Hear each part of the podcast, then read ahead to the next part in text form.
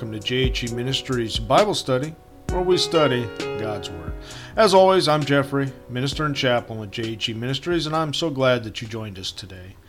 Today we are going to start chapter 2 of the book of Mark. Our study has been in the Gospel of Mark, and today we want to take a look at a conflict with the religious leaders, and we'll see Jesus healing a paralytic. So if you have your Bibles, turn them to the second chapter of Mark, verse 1, and let's get into it.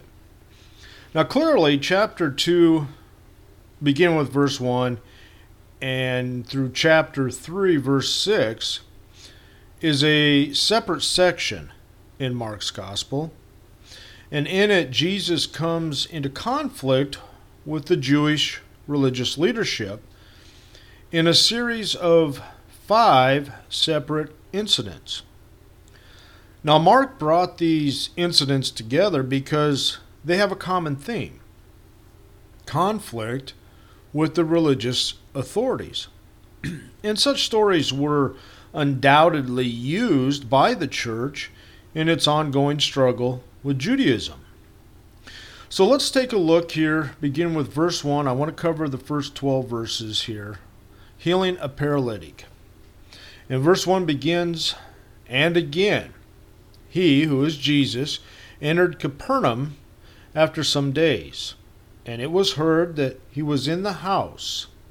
Now immediately many gathered together, so that there was no longer room to receive them, not even near the door. And he preached the word to them.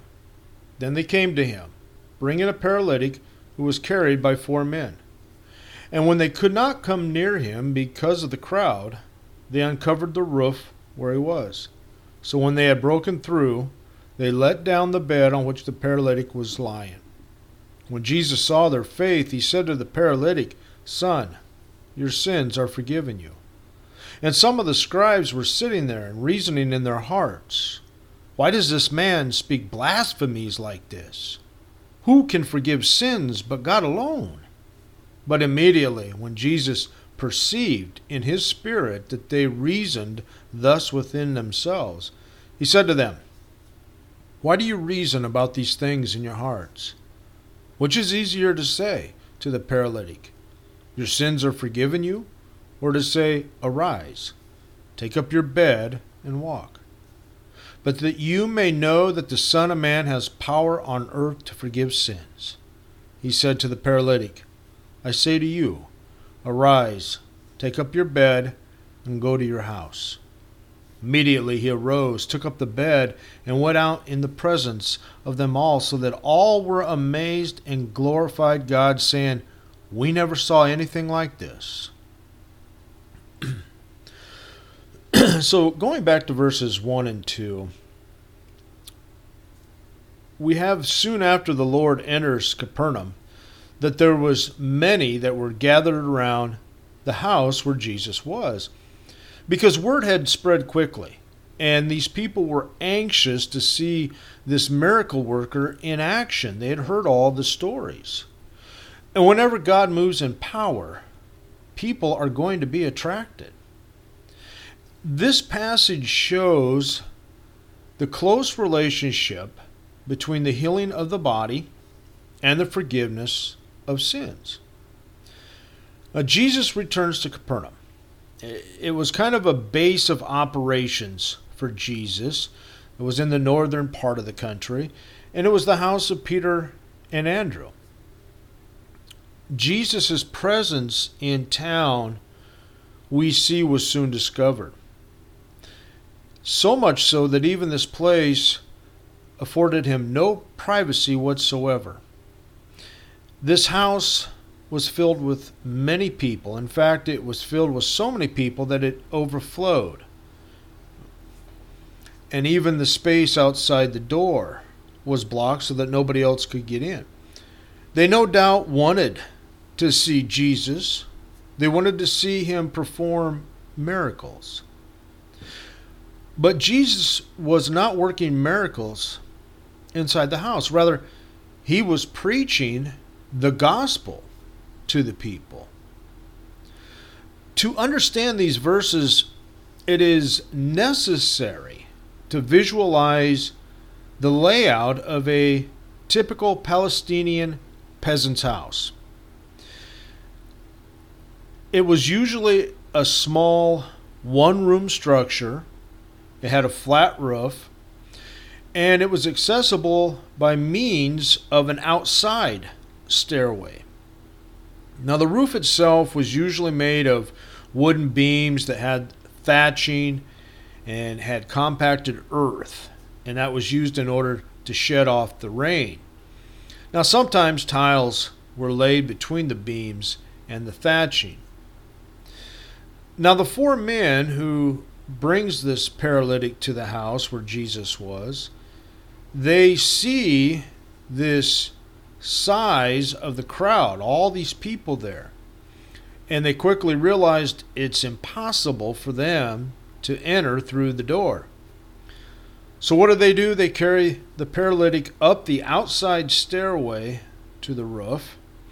They dig up this compacted thatch and earth. They remove tiles if there was any. And then they lower the man through this now exposed opening from the roof to the floor. Now the Savior faithfully preached the word to them as they were all clustered around. And at the rear of the crowd, there's this paralytic now that was carried by these four others, probably on an improvised stretcher. and there's usually hindrances in bringing others to Jesus. I think it's important that Mark makes mention that, that the crowd hindered getting this paralytic man to the Lord Jesus. But faith is ingenious, if nothing else. Because these four people who bring their friend, this paralytic, they climb the outside stairs to the roof. They uncover the portion of the roof. They lower him to the ground. And it was probably a courtyard that was in the middle. But at any event, they were bringing this man to see the Son of God. Now, someone has nicknamed these good friends sympathy, cooperation, originality, and persistence.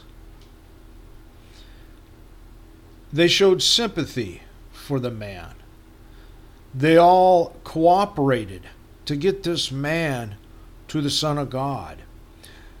They used persistence. The crowds weren't going to stop them. They were going to find a way, and they did. And they used originality. They uncovered a part of the roof. They had this makeshift stretcher. They probably lowered him down with ropes. So there was originality involved. And we should each strive to be a friend who displays these same qualities in ourselves. Now let's take a look here as we move on to verse 5. Jesus recognized this ingenuity, he recognized this persistence of this paralytic man and his friends as faith. But instead of healing the man of his lameness, Jesus forgave his sins. On the surface, this hardly seemed to be what the man needed. But Jesus was illustrating an Old Testament claim that human suffering rests in the separation from God. Sin keeps you from God. Thus, forgiveness is needed in our deepest need. Jesus, impressed by their faith, says to the paralytic man, Son, your sins are forgiven. Now, this seemed to be a strange thing to say. It was a question of paralysis and not sin was the reason they brought the man there. But Jesus went beyond the symptoms. He went right to the cause. He would not heal the body that's neglected the soul. He would not remedy a temporary condition and leave an eternal condition untouched. So Jesus says, Your sins are forgiven.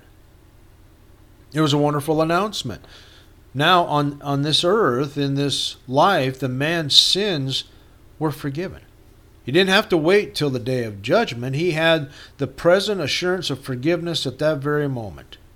And so do all of us who put our faith in the Lord Jesus Christ. Now, the scribes, excuse me, that were there, they quickly caught on to the significance of the statement of Jesus's. They were well enough trained in Bible doctrine to know that only God can forgive sins. And anyone who professed to forgive sins was therefore claiming to be God. Up to this point, their logic was absolutely 100% correct. But instead of acknowledging Jesus to be God, they accused in their hearts, speaking of blasphemies. Now, here the teachers of the law is when they become directly involved with Jesus. Jesus' statement about forgiveness gave them their opportunity to ensnare Jesus on a theological point. Their basic premise was that for anyone but God to claim to forgive sin was blasphemy. Since for them Jesus was not God, according to them, he was blaspheming. And if they were right about who Jesus was, their reasoning was flawless. In Jewish teaching, even the Messiah could not forgive sins. That's Jewish teaching. They failed to recognize who Jesus really was the Son of God, who does have authority to forgive sins. Now, the teachers of the law had not openly expressed their misgivings about Jesus' action, but Jesus knew their thoughts and Jesus challenged them with a question that we see in verse 9. As he meant his words, neither of the two was easier. To the teachers of the law, however, it was easier to make the statement about forgiveness, because who could verify its fulfillment? But to say, get up and walk, that could indeed be verified by an actual healing. You could see now, Jesus read their thoughts, a proof in itself of his supernatural power. He asked them this very provocative question Is it easier to pronounce a man's sins forgiven or his paralysis to be cured? Now, actually, it is just as easy to say one as the other, but it is equally impossible, humanly speaking, to do the one as it is to do the other. The Lord had already pronounced the man's sins forgiven. Yes, but had it really taken place? The scribes couldn't see the man's sins being forgiven, therefore, they weren't going to believe it. In order to demonstrate that the man's sins had really been forgiven, our Savior Jesus gave the scribes something that they could see. Jesus' statement in the first half of verse 10 was addressed to the scribes. The words, he said to the paralytic, constitute a parenthesis to explain that the following words are addressed not to the teachers of the law, but to the paralytic. Another possibility is to take the entire verse with its early public use of the Son of Man as addressed to Mark's readers. The subsequent healing verified the claim to grant forgiveness. As surely as actual healing followed Jesus' statement, get up, in verse 11, so actual forgiveness resulted from his, your sins are forgiven. And we see that this man's cure was instantaneous, it was immediate, and it was in full view of everyone that was there because they saw him walking out. A man who had to be carried in is now all of a sudden walking out the door. And the crowd responded with this amazement, and they gave praise to God for what had just happened. Never before had they seen anything like this. The emphasis in this story is not on Jesus' pity for a helpless, crippled man that moved Jesus to healing, but on his power to forgive sins. In his act of forgiveness, Jesus was also declaring the presence of God's kingdom among humans. Jesus told the paralytic man to get up, to carry his straw pad, and to walk. The man responded instantly. And this amazed the people. As I mentioned, they'd never seen anything like this before.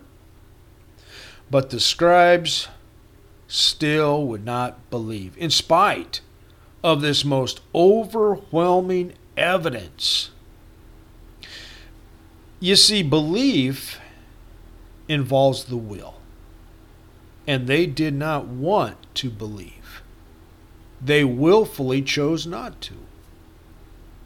Now, this story of the paralytic man that is healed is, is also told in Matthew chapter 9, verses 2 to 8, and it's also told in the Gospel of Luke chapter 5, verses 18 to 26.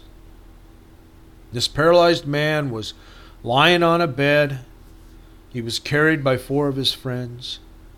Their faith in Jesus' power to heal and their determination to get to Jesus, this pleased Jesus.